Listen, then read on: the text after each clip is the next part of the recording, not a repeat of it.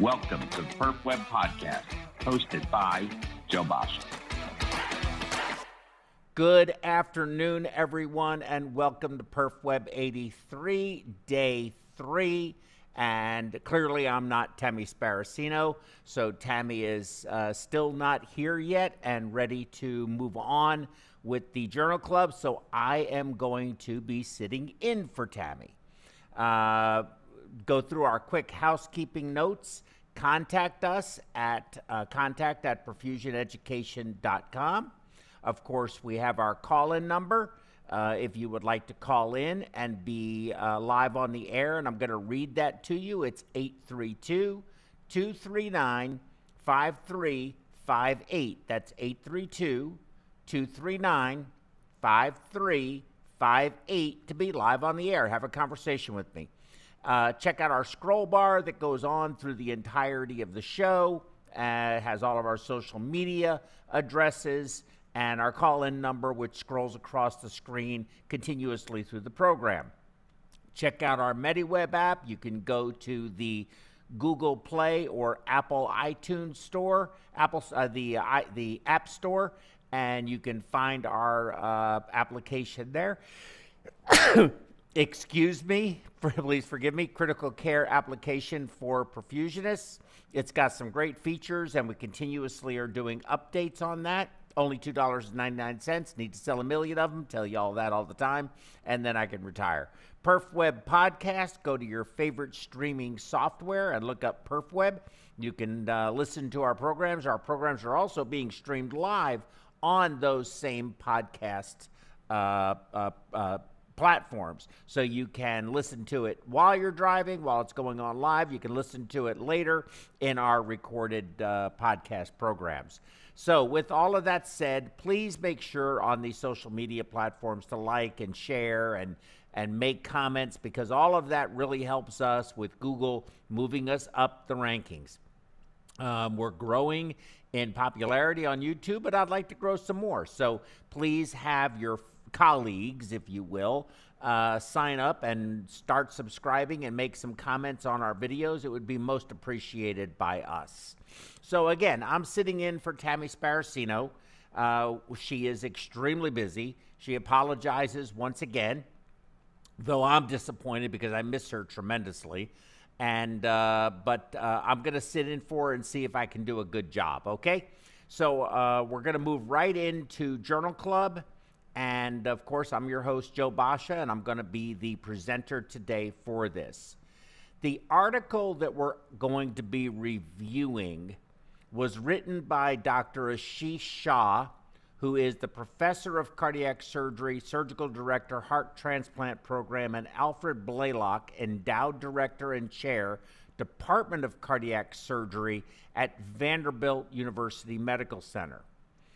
His uh, article is an invited expert opinion on a perspective based on the following article. And I'm going to show you that article first. So, Dr. Shah's central message, and this was published, by the way, in the Journal of Thoracic and Cardiovascular Surgery very recently, July of 2022. His central message is that NRP adds another tool, powerful tool, for organ recovery. However, it will further complicate an already imperfect process. And we're talking about transplants here, finding organs for transplants. Some terms that you're going to hear in today's presentation are ACP, which is the American College of Physicians, CDCD, which is controlled heart donation after circulatory determination of death, also known as DCD, which is donation after cardiac death, NRP, which is normothermic regional perfusion, NMP, normothermic mechanical perfusion, OCS, organ care system, CSS, cold static storage, DPP, direct procurement protocol, and DBD, donation after determination of brain death. And what you see down there in the right corner, lower right corner, is a picture of a cooler. You know, when patient is going to be a uh, donor for a heart transplant. The various teams arrive for uh, different organs, depending on what the situation may be, and a sternotomy is performed, and the heart is uh, infused with a preservation fluid, cardioplegia, and then put uh, on ice in an ice chest and transported to the recipient. Uh, in the Transmedics device, which you see on the bottom left, that is a normothermic mechanical perfusion device. And that device, the heart is placed, it's heart in the box, the heart is placed in there, and it pumps, continues to operate uh, with uh, a variety of, of fluids and medications and so forth. Uh, and it has some distinct advantages, which we're going to discuss based on the articles and some disadvantages, which we're going to discuss, again, based on the articles. It's also important to look through this uh, algorithm in the Journal of Thoracic Disease. And what you see, if we'll just follow it from this point here, and we're going to follow the various different flow paths, you have a DCD heart donor referral criteria. So this is a patient who is equal to or less than 50 normal cardiac investigations if available, and anticipated uh, uh,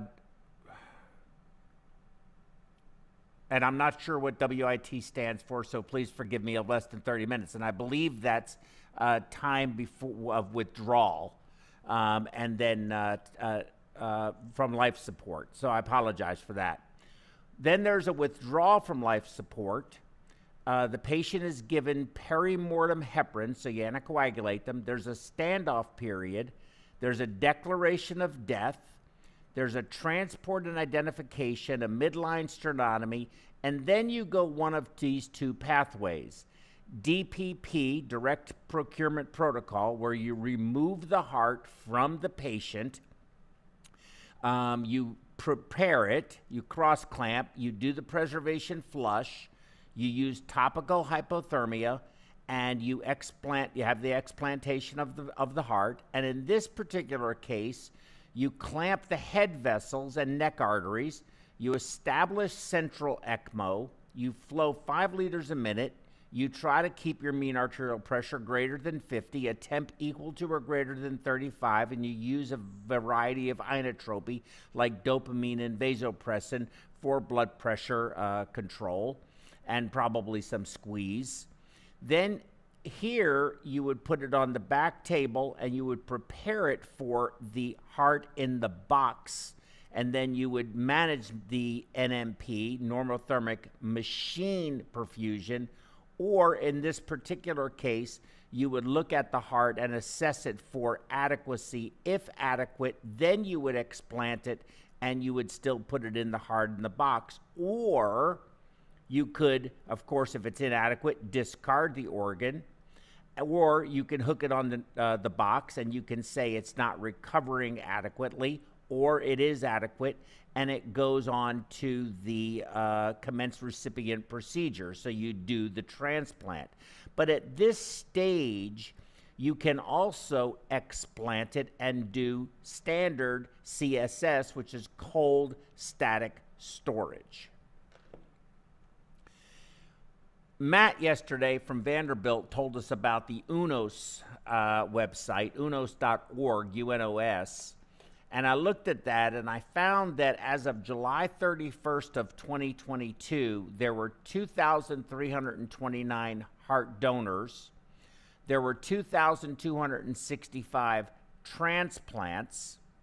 And in August 21st of 2022, up to I think it was yesterday, there were 3,391 patients on a wait list for a heart, and that number was increasing by about 40 per day. Within that time period, 127 of those patients died on the wait list, and 136 of the patients on the wait list had become too sick to transplant. So that would be somewhere around 263 patients of the 2,265 transplants or 2,329 available donors that did not get transplanted. That's roughly 10%.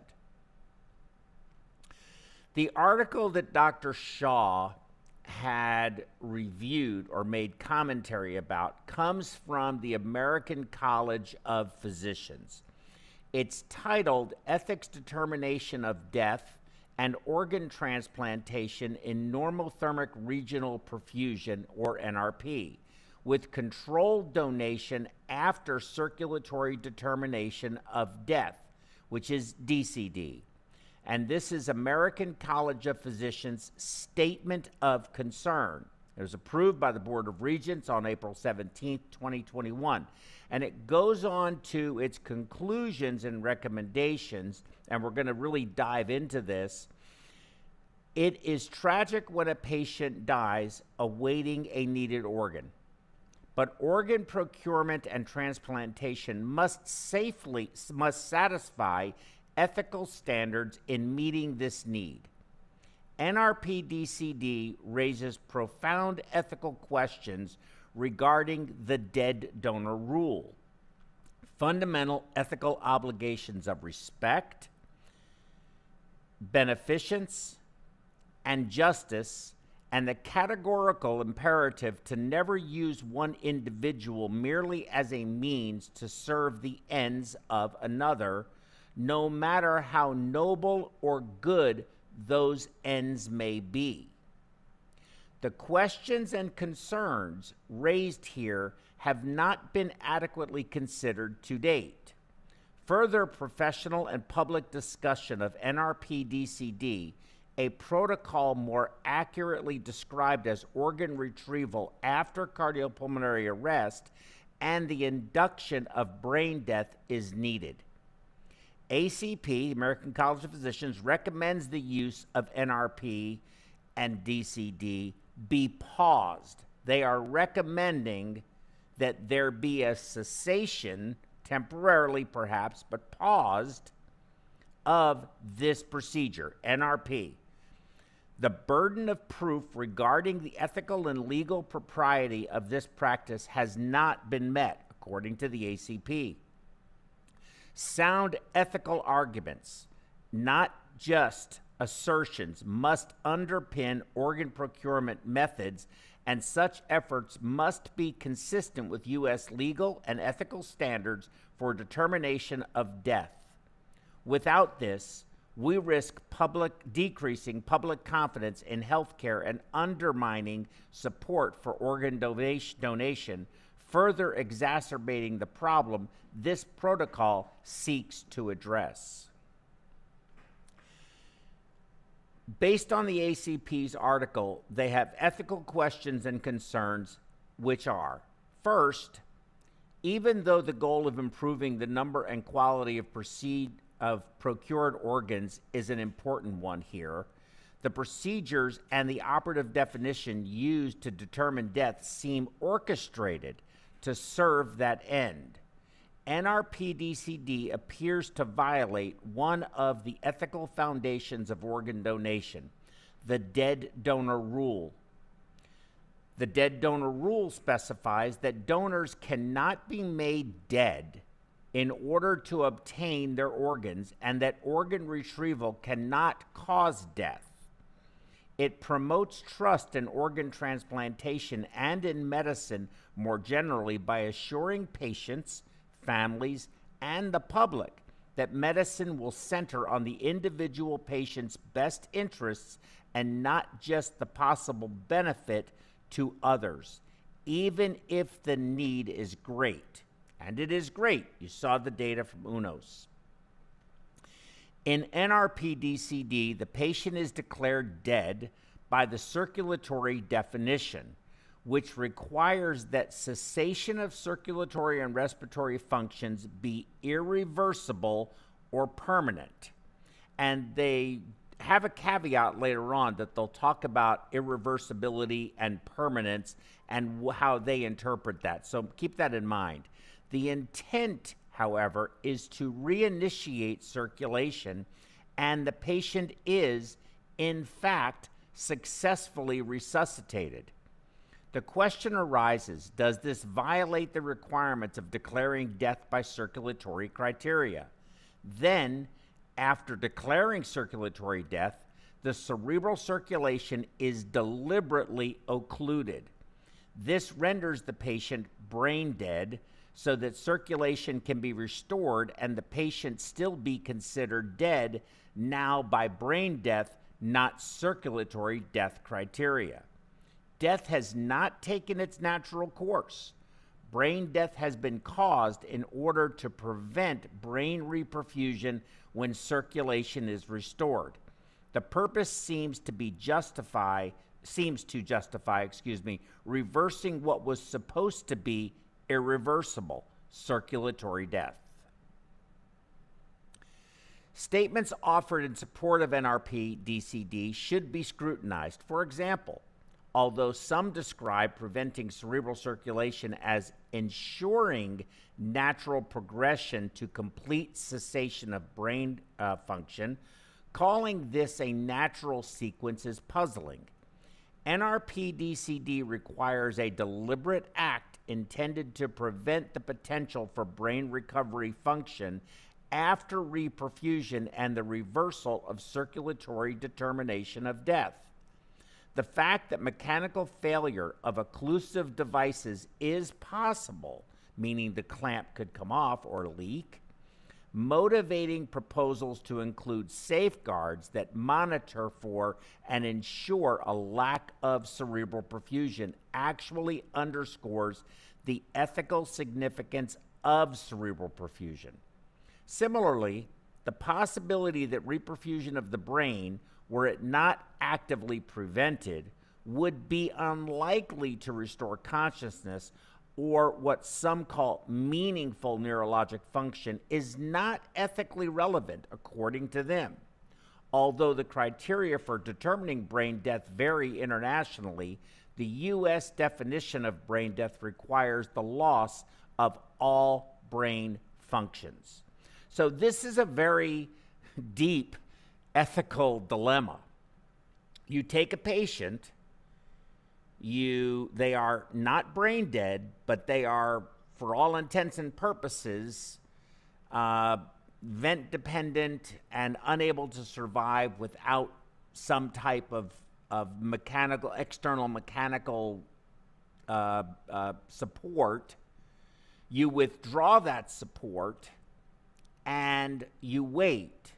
They become hypoxic, they become hypotensive, they die you have it, their heart stops. This can take anywhere from 10 minutes to an hour. You then, and possibly longer, you then have a standoff period of five to 10 minutes. At the end of the understood standoff period, or the, whatever that protocol is, and for that institution, or that state, or that team, whatever the case may be, a sternotomy is rapidly done Cannula is placed in the right atrium, sent over to a reservoir to drain the heart because now it's distended and full. Clamps are applied to the arch vessels, so the innominate and the left carotid, uh, uh, probably left subclavian combined. And now you've isolated the head. You put a cannula into the aorta. You start flowing and you reanimate, bring back to life the heart and all of the other end organs, sans the head. So you have a patient who has all of the blood supply going to their brain stopped. It has been stopped for five minutes to 10 minutes once the heart stopped. Plus, you had a somewhat of a period of agonal phase where the heart was still beating, but likely very inadequate for good cerebral perfusion, but the other organs are recoverable. Is the brain recoverable? The American College of Physicians is arguing that this is really not death because you're bringing the body back alive. The heart is still going to beat. With that said, even if the stated intent of NRP DCD is to preserve the organs, not to resuscitate the patient, if that's even though that's not the intent, this obscures and cannot be separated from what actually happens. NRP does resuscitate the patient. The assertion that NRP DCD is acceptable because the donor is in the process of dying lacks persuasiveness to them. The assertion that the donor has already been declared legally dead by another definition is also unpersuasive because death had been declared does not mean that the declaration cannot be invalidated by subsequent acts. The ethical obligation to respect persons, including the dying and the dead, limit what can and should be done in organ retrieval. Is declaring a patient dead by irreversible circulatory criteria, then rendering the patient brain dead before restoring circulation honest, transparent, and respectful of patient autonomy and dignity. Second, ethical implications from the standpoint of justice must be examined. For example, even if DBD is still the most common method of donation, there are large numbers of drug overdose victims who have sustained irreversible and devastating hypoxic brain damage, but who are not brain dead. They still have some underlying brain function.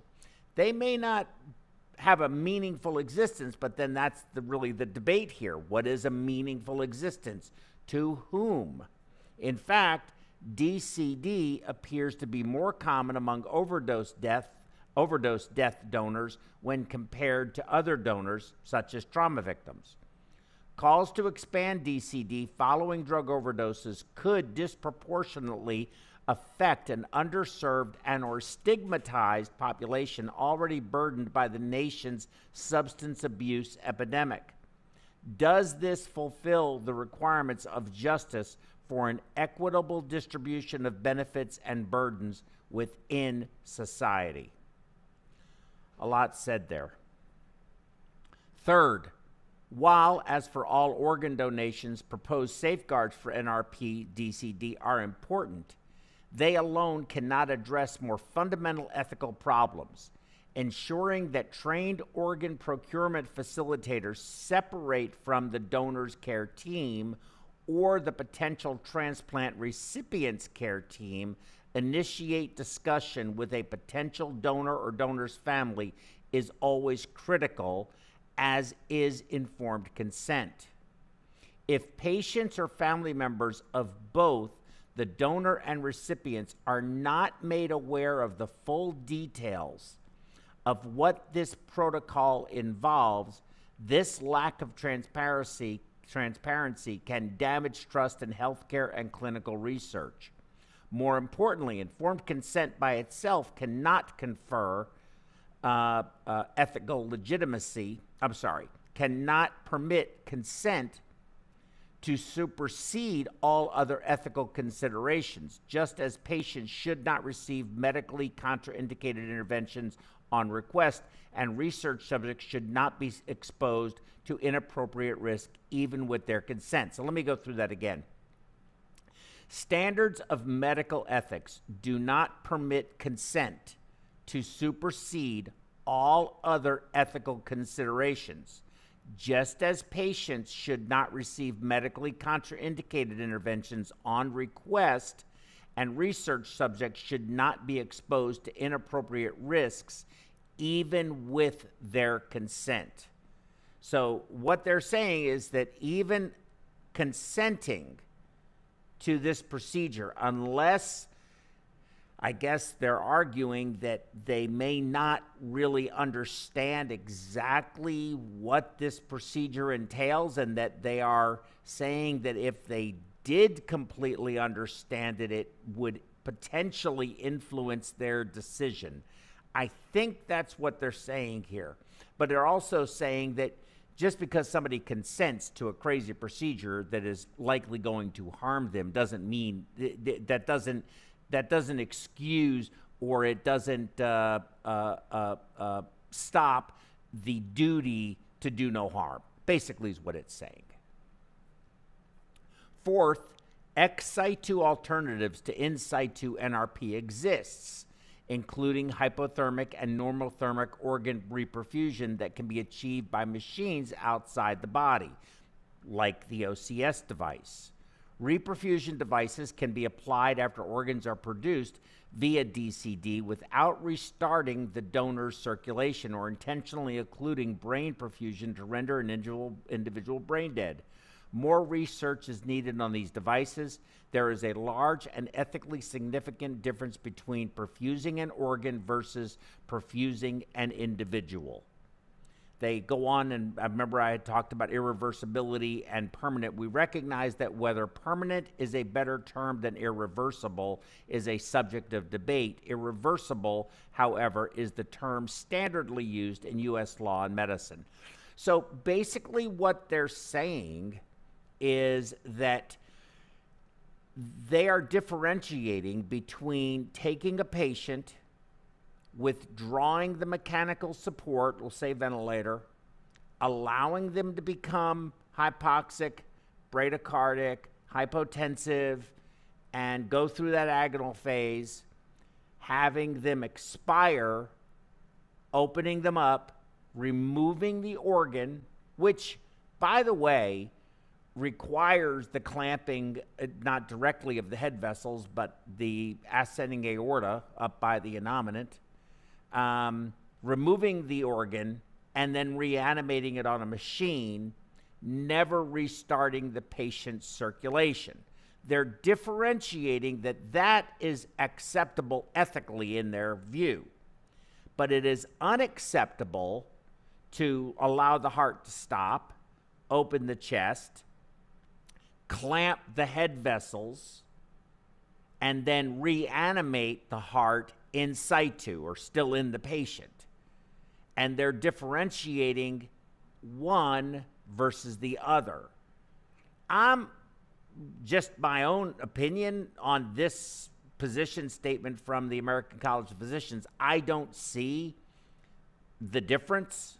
I, I think the the the the wishes of the patient or the wishes of the family prior to the procedure being done uh, play a huge role in this, and uh, I I can't see where even if the clamp were to leak, that you would have um, awareness. It's uh, that patient. The, the question is, where's the seat of the soul? Is it in the heart, or is it in the brain, or is it in every cell in our body? Where where is it? If it's in the heart, well, it can't be in the heart because you transplant the heart to somebody else. Where's your soul go? Now you're stuck with somebody else's. Now you're having to cohabitate with somebody else's soul. If it's in the brain, which seems to make more sense to me, um, then it's your thoughts, it's your brain, it's what it's. It, this is who we are. Who we are is up here. Um, and and and when we talk about the heart of a person, that's also up here.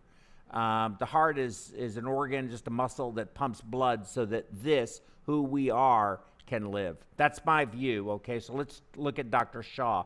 We talked about this article, again, Journal of Thoracic and Cardiovascular Surgery, very recently written just a couple of months ago. Dr. Shah goes on to say that almost every article, research document, or administrative manifesto in heart transplantation begins with the following statements or keywords donors are scarce, donors are limited, the donor pool has not improved, donor shortage, donor shortage limits total number of transplants. Moreover, the number of patients with heart failure who are potentially transplant candidates continues to increase. This notion that somehow dramatic increases in donors will meet the actual demand has quietly been stifled, and instead, alternative therapies are now the real focus of heart failure innovation.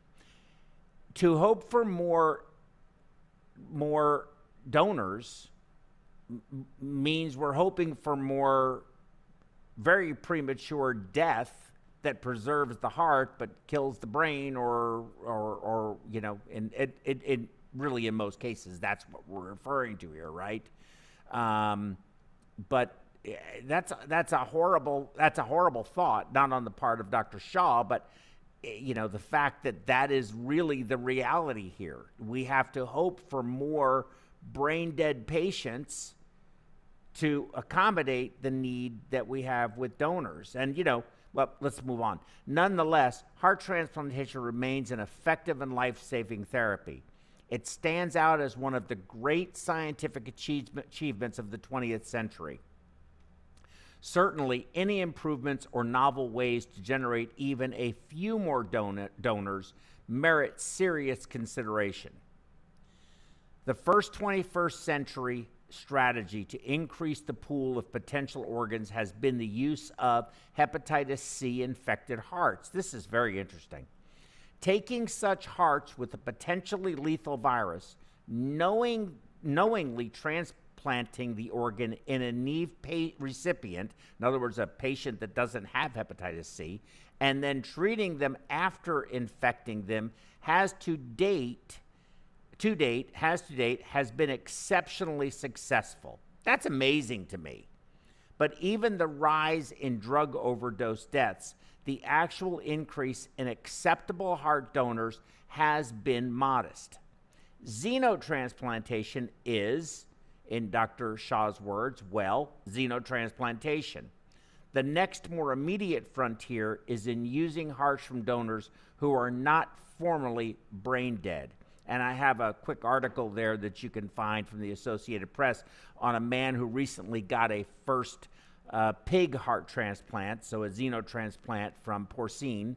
Um, and that patient died after two months. The, uh, the graft continued to, uh, to fail, and that patient did not survive that. Of course, we all remember Baby Fae back in uh, the uh, uh, in 1990s that uh, I think it was the ni- maybe the 80s that was uh, the baboon heart transplant into the baby at Loma Linda, Dr. Uh, Dr. Leonard Bailey. Uh, you know, God rest him. These terminally injured patients, Dr. Shah goes on to say, fall into a terrible and unique form of purgatory where they do not meet criteria for brain death, have acceptable cardiac, hepatic, and renal function, and likely would persist unless ventilatory support is withdrawn. If a family wants to end the suffering but donate their organs for transplantation, a unique and complex process is required.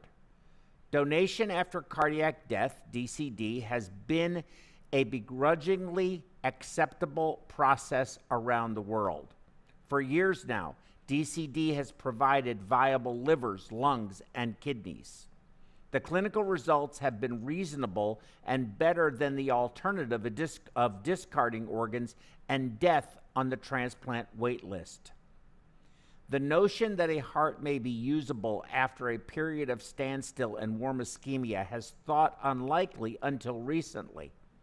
The first modern report among pediatric DCD was certainly favorable machine perfusion and the Transmedics Organ Care System, OCS, ushered in the new era when DCD hearts could be recovered, reanimated, and then assessed ex vivo. So you remove the organ, put it on the device, you perfuse it, and then you can assess its function at that point in time.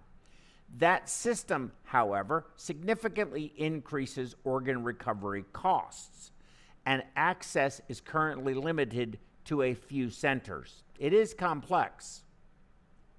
One alternative solution is to reanimate such hearts using cardiopulmonary bypass or modified extracorporeal membrane oxygenation, ECMO, this in situ reperfusion, reanimation, and recovery have distinct advantages to all the organs and one complex disadvantage that being normothermic regional perfusion, NRP.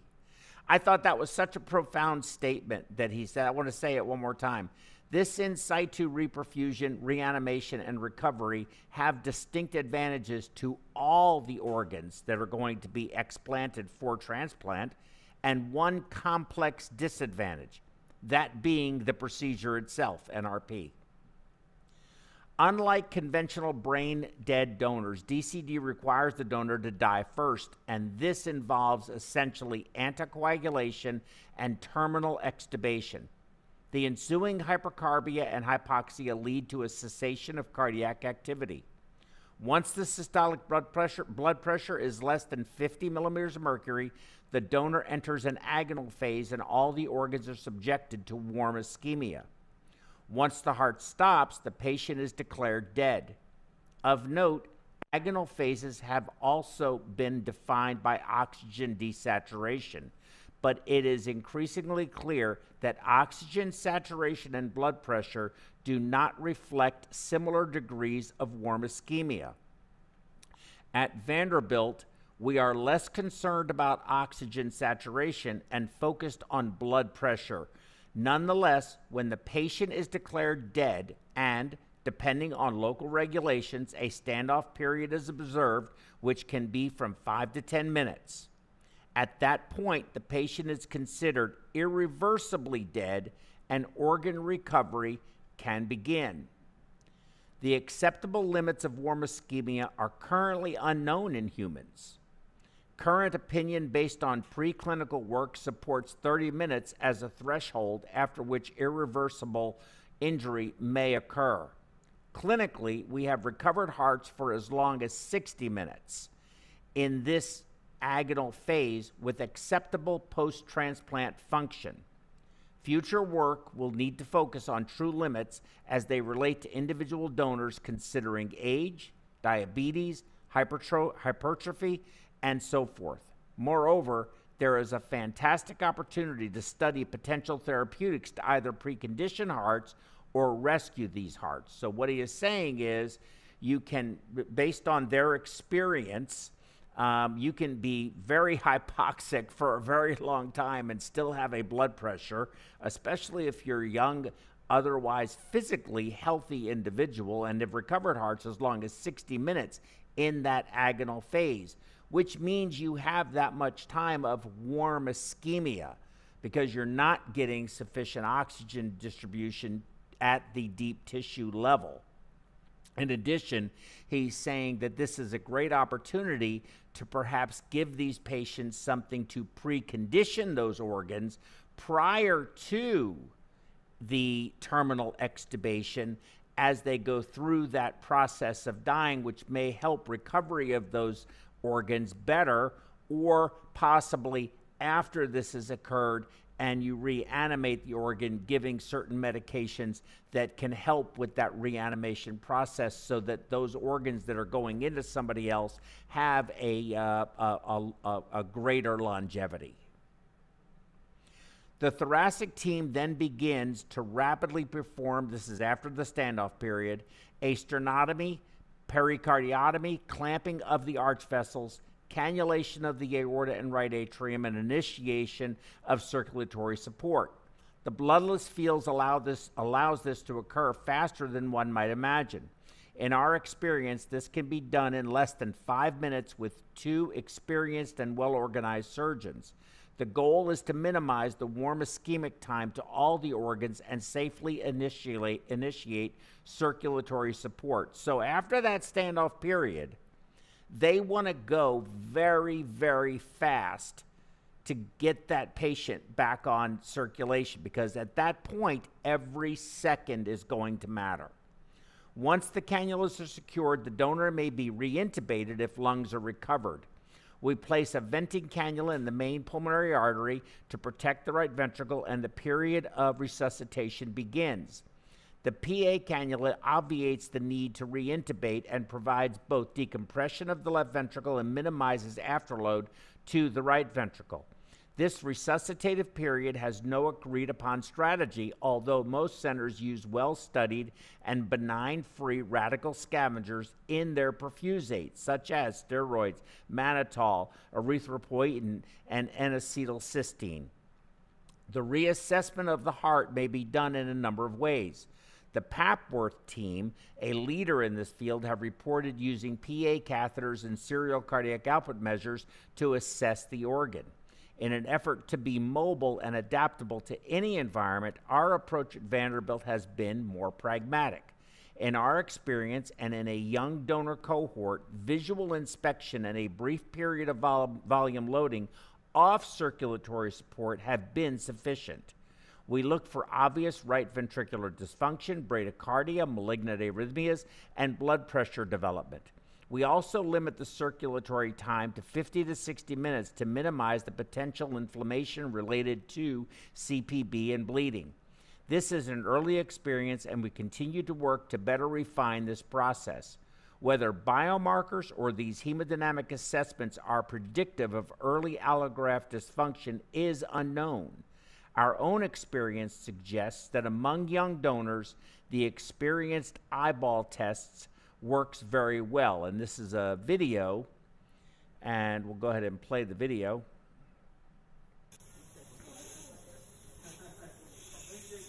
And what you see here, you see the heart beating. It seems very snappy. Um, you see the abdomen has been accessed uh, down below. The head is up this way, right? Uh, let me let that video end and get this. So the head is here. You can see here. The heart's here. The chest is here. The abdomen is here. And here you see a clamp which is applied along the innominate. And this probably has the left uh, carotid and subclavian combined uh, to prevent anything, I guess, from going up the uh, uh the uh, uh, cerebral, any of the cerebral circulation. Um, and so these clamps isolate the head. You have a venous clamp in the right atrium, and you have a clamp in the aorta here. And again, you can see this heart which had gone through that agonal phase, has be, been reanimated and is actually functioning uh, pretty well. Now they haven't loaded it; that's empty. But uh, I, they load it and see how it uh, how it does.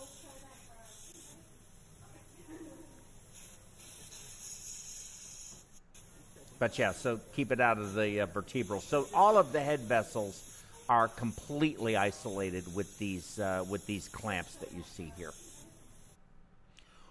And that's what uh, let's go back to this. This is what they're arguing is that if one of these clamps is leaking, you potentially could be perfusing up at the head. But the patient went through a five or ten minute period warm of absolutely no blood flow um, to the brain and uh, then that clamp, even if it were to leak, be very inadequate flow. Not to mention there was a pre uh, death portion of agonal where the patient was hypoxic and very low blood pressure for an extended period of time. So, very hard for me to believe that there would be any any ability for that uh, there to be much in the way of brain activity that would be meaningful. Would there be any brain activity? I don't. I can't answer that question but what is what kind of brain activity would that be? And are we talking about just minimal brain activity, or are we talking about awareness and being alive? I, I it, I'm having it's ethically very challenging. This is I told you it's going to be very provocative. Organ recovery then is done in the usual fashion with aortic cross clamping, infusion of cold uh, crystalloid preservation, cardioplegia, and standard cardiectomy. We have used Del Nido solution exclusively with satisfactory results, but again, future studies will need to determine the optimal preservation medium. Control of the cerebral vessels is the cornerstone of the technique to respect the basic premise of death in this setting. There are multiple methods, and although some have argued for some form of cerebral monitoring to ensure a cessation of blood flow, Clamping the arch vessels makes any clinically meaningful blood flow impossible. And I completely agree with Dr. Shah on that point. We have encountered several pitfalls in our early experience. The first is difficulty with aortic cannulation in a depressurized aorta. We had three aortic dissections, likely due to the placement of the cannula that rendered the heart recovery inadvisable. The abdominal organs, however, in those cases were successfully recovered. We have since added an endotracheal tube stylet in our aortic cannula and placed the tip well into the arch. We also take a moment to de-air the cannula because coronary air can delay the cardiac recovery. And make sure they're doing this all really fast. Most important, it is critical to have multiple conversations with the procuring teams and local organ procurement organizations. Having the patients die in an operating room, prepping ahead of time, and having the CPB lines up on the field before withdrawal all minimize ischemic time. Unfortunately, there are no agreed upon standards, and teams need to communicate and adhere to the hospital and family wishes. Abdominal teams may not fully understand the implications of CPB and the great advantages to them. So, again, it's critical to effectively communicate the process. So the abdominal teams, they want to rush in and get their organs, the kidneys, the pancreas, the liver, and they want to get it and go. But if they just wait, those organs benefit tremendously from this reanimation process as well. Now, they can do their dissection and have it ready to go for when they take the heart out, but there has to be good coordination between the teams because they can obstruct the inferior vena cava and block the blood flow back to the heart, which makes then flowing for the perfusionist running the uh, mini bypass or ECMO circuit, uh, the uh, the hybrid ECMO circuit with a reservoir, uh, very difficult and and and risky, and you can have something occur like massive air embolization to the organs, which could hurt the perfusion to those organs, certainly not to the brain. Dr. Shah goes on to say that the advantages of DCD donors represent a new source of heart donors. Beyond the obvious increase in total donors, the absence of brain death may have both short term, less early allograft dysfunction and long term, less vasculopathy benefits. Time will tell, but our own short term experience had less inotropy needs and postoperative ECMO. The circuit is mobile, an NRP does not require transporting donors to another hospital. We bring all of our NRP equipment, including disposables, portable blood gas analyzers, and the entire ECMO circuit with us to all the donor hospitals. Finally, compared with ex vivo machine perfusion, the costs are significantly less. So, compared to OCS, the costs are significantly less. Finally, compared with ex vivo machine perfusion, uh, Uh, the because the period of warm ischemia is aborted by circulatory support, there are likely advantages to the abdominal organs, which he points out makes sense. As a result of NRP, the abdominal team can proceed with their dissection without time pressure. Moreover, the restoration of hyperoxygenated blood may minimize ischemic injury to the biliary system for those that are doing the liver transplant. Although there is an experience with using ECMO for abdominal only recovery, it relies on retrograde perfusion via the femoral arteries and aortic interruption via a left thoracotomy. Central cannulation may provide better perfusion of the abdominal organs and venous decompression.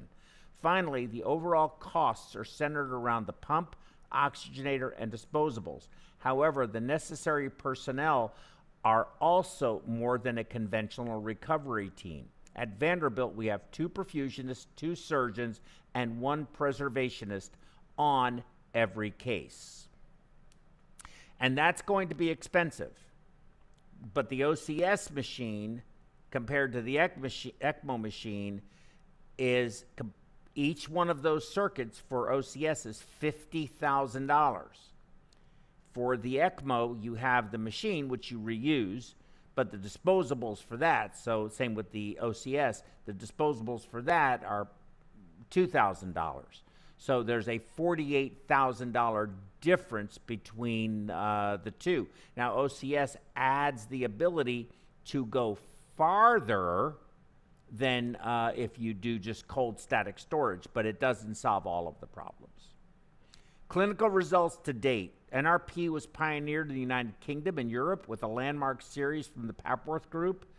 There are two relevant techniques as described by the series. The first is to use NRP and then recover the hearts using ex vivo perfusion, in this case, the Transmedics OCS. The other is to recover the heart conventionally using cold storage after a period of in situ resuscitation. That's NRP. Overall rates of primary graft dysfunction and ECMO use have been low. No studies have examined long term outcomes or incidence of graft coronary vasculopathy. In a small study of brain dead donors on the OCS, there were no significant differences in intimal thickening at one year. Along with hearts and lungs, attention to outcomes for abdominal organs is also relevant. Traditionally, DCD, liver, and kidneys have been associated with acceptable, although somewhat inferior outcomes compared with donation after brain death, meaning death after car- uh, donation after cardiac death versus the patient's heart continues to beat, but they're considered brain dead and you remove their organs in the operating room. Likely related to the period of warm ischemia, biliary complications remain higher among DCD organ recipients. NRP appears to improve outcomes compared with DCD. A series from Spain details the improvement. A total of 95 patients underwent NRP compared with 117 with standard DCD recovery. This is for liver transplants. Biliary complications were reduced from 31% in the standard group to 8% in the NRP group. Very significant. Machine perfusion versus normothermic regional perfusion. A truly novel 21st century debate is emerging between ex vivo machine perfusion versus in situ NRP, OCS versus putting the patient on ECMO, clamping the head vessels. Machine perfusion allows for a less complex recovery, organ assessment, and portability. However, the costs are significant. Moreover, the absence of loading limited assessment tools, and secondary effects of ex vivo perfusion remain problematic. So you're still on an external machine keeping this heart, and there are inflammatory uh, uh, processes that continue to occur through that transport period. NRP adds significant complexities, both technically and emotionally, limits myocardial injury, potentially improves outcomes for extrathoracic organs and is currently cheaper. When we develop potential therapeutic measures on both platforms, this debate will become even more complex, agonizing, but certainly interesting. There are limits of warm ischemia. How long can a human heart withstand warm ischemia if resuscitated and reanimated using extracorporeal circulation and unloading? Current thinking is focused on 30 minutes. However, when warm ischemic actually warm, when warm ischemia actually begins is unclear. The agonal phase is defined by both oxygen saturations and blood pressure. However, in our experience, they, there may, they may not be synchronous, and young donors may have incredibly low saturations for more than 30 minutes without any significant declines of blood pressure. Moreover, we really do not have any sense for actual ischemia at the tissue level. This matters because abdominal teams will abandon organs after 30 minutes, and hospitals will abandon the entire process if the donor does not die after 90 minutes. Because the mortality in these cases is 100% and potentially beneficial organs will be discarded and incinerated, having a firm understanding of viability is critical. Because we do not put limits on these types of recoveries, predicting which donors will pass and those who will not is also an increasingly relevant question. So you may extubate them and they just don't die. Given the resources in both time, travel, and moral fortitude, developing reliable ways to predict this unique form of death is meaningful and important.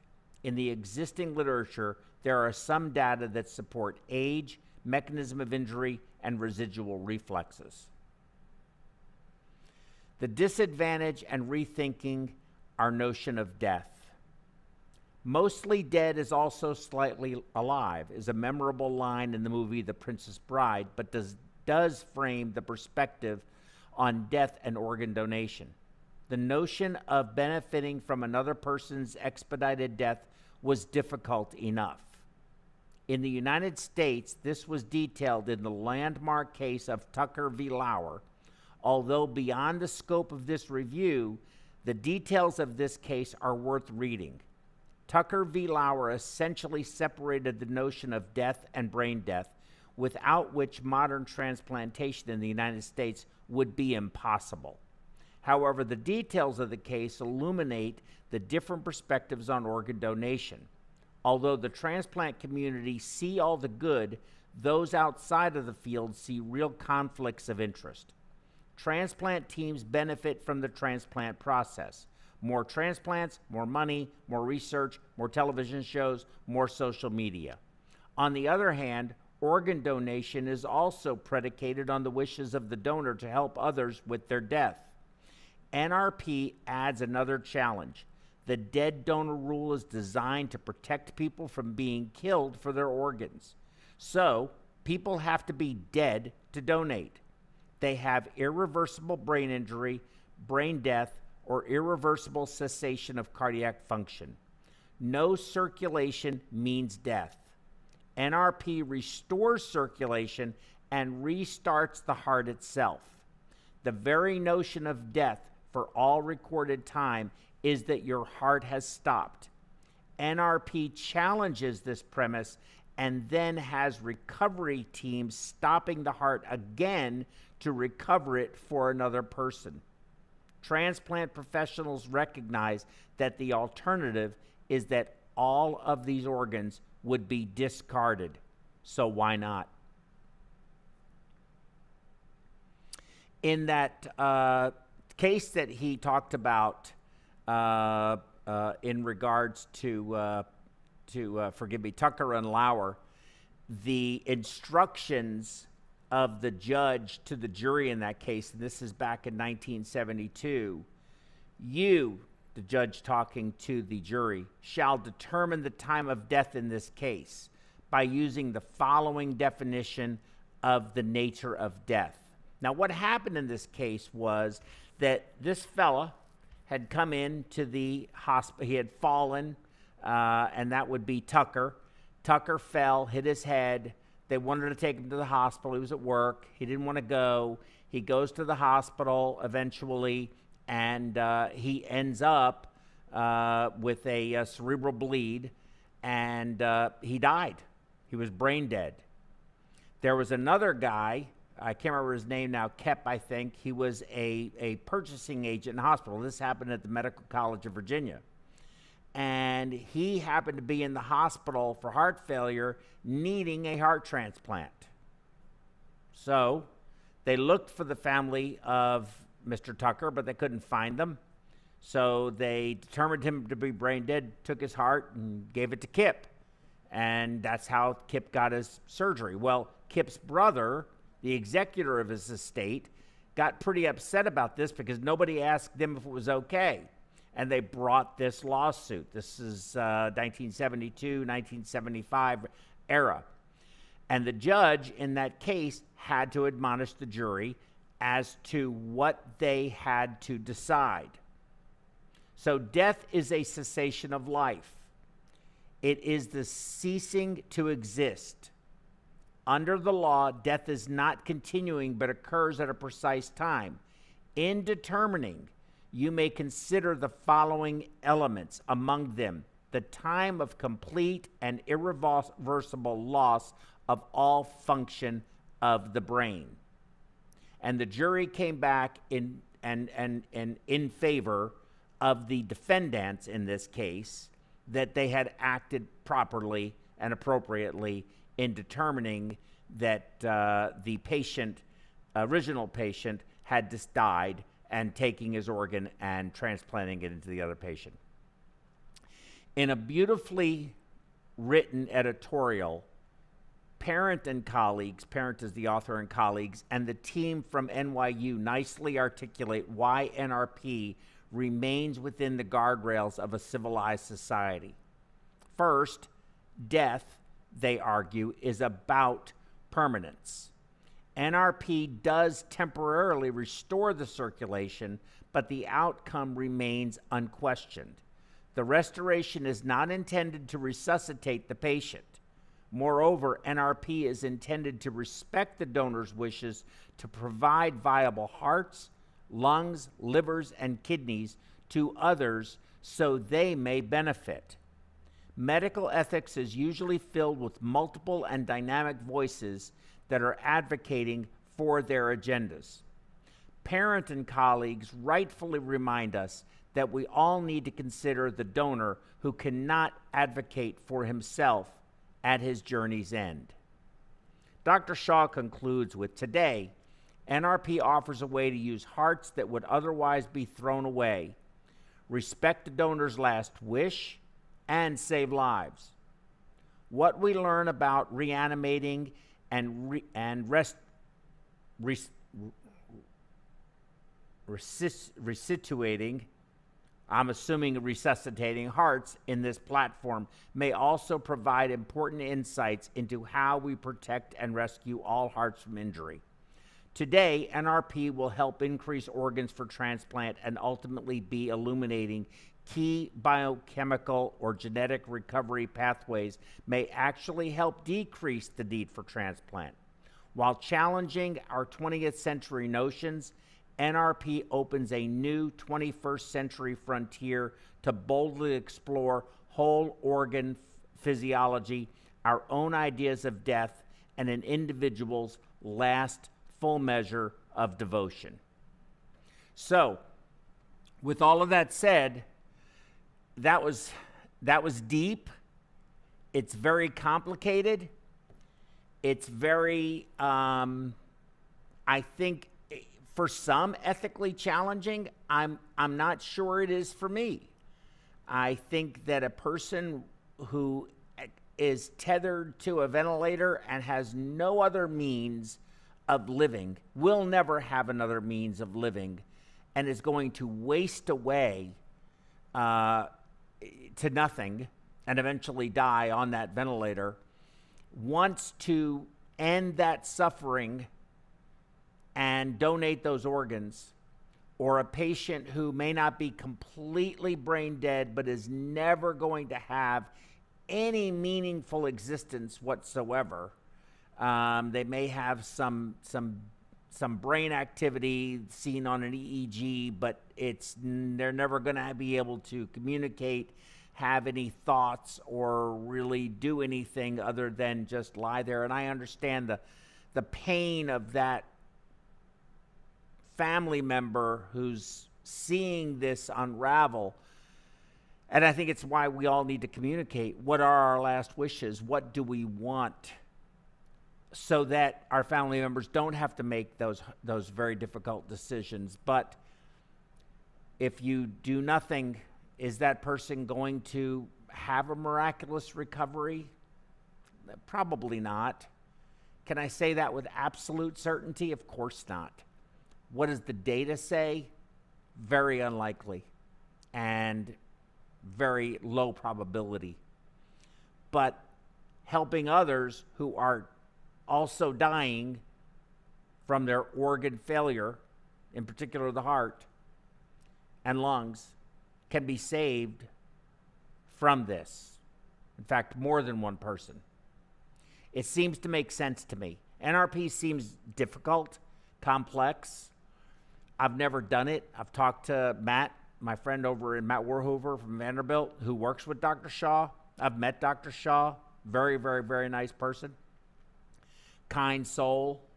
Um, and nobody wants to kill people for their organs. I think that uh, I disagree entirely with the American College of Physicians, and I completely agree uh, with uh, Vanderbilt and uh, the other institutions, including in the UK and the EU, that are uh, performing this. I think it's very, very uh, needed, very appropriate, and is going to benefit a lot of patients. So, there are my thoughts. I'll see you tomorrow for our simulation, Mastering Differential Hypoxemia. Until tomorrow, have a good day.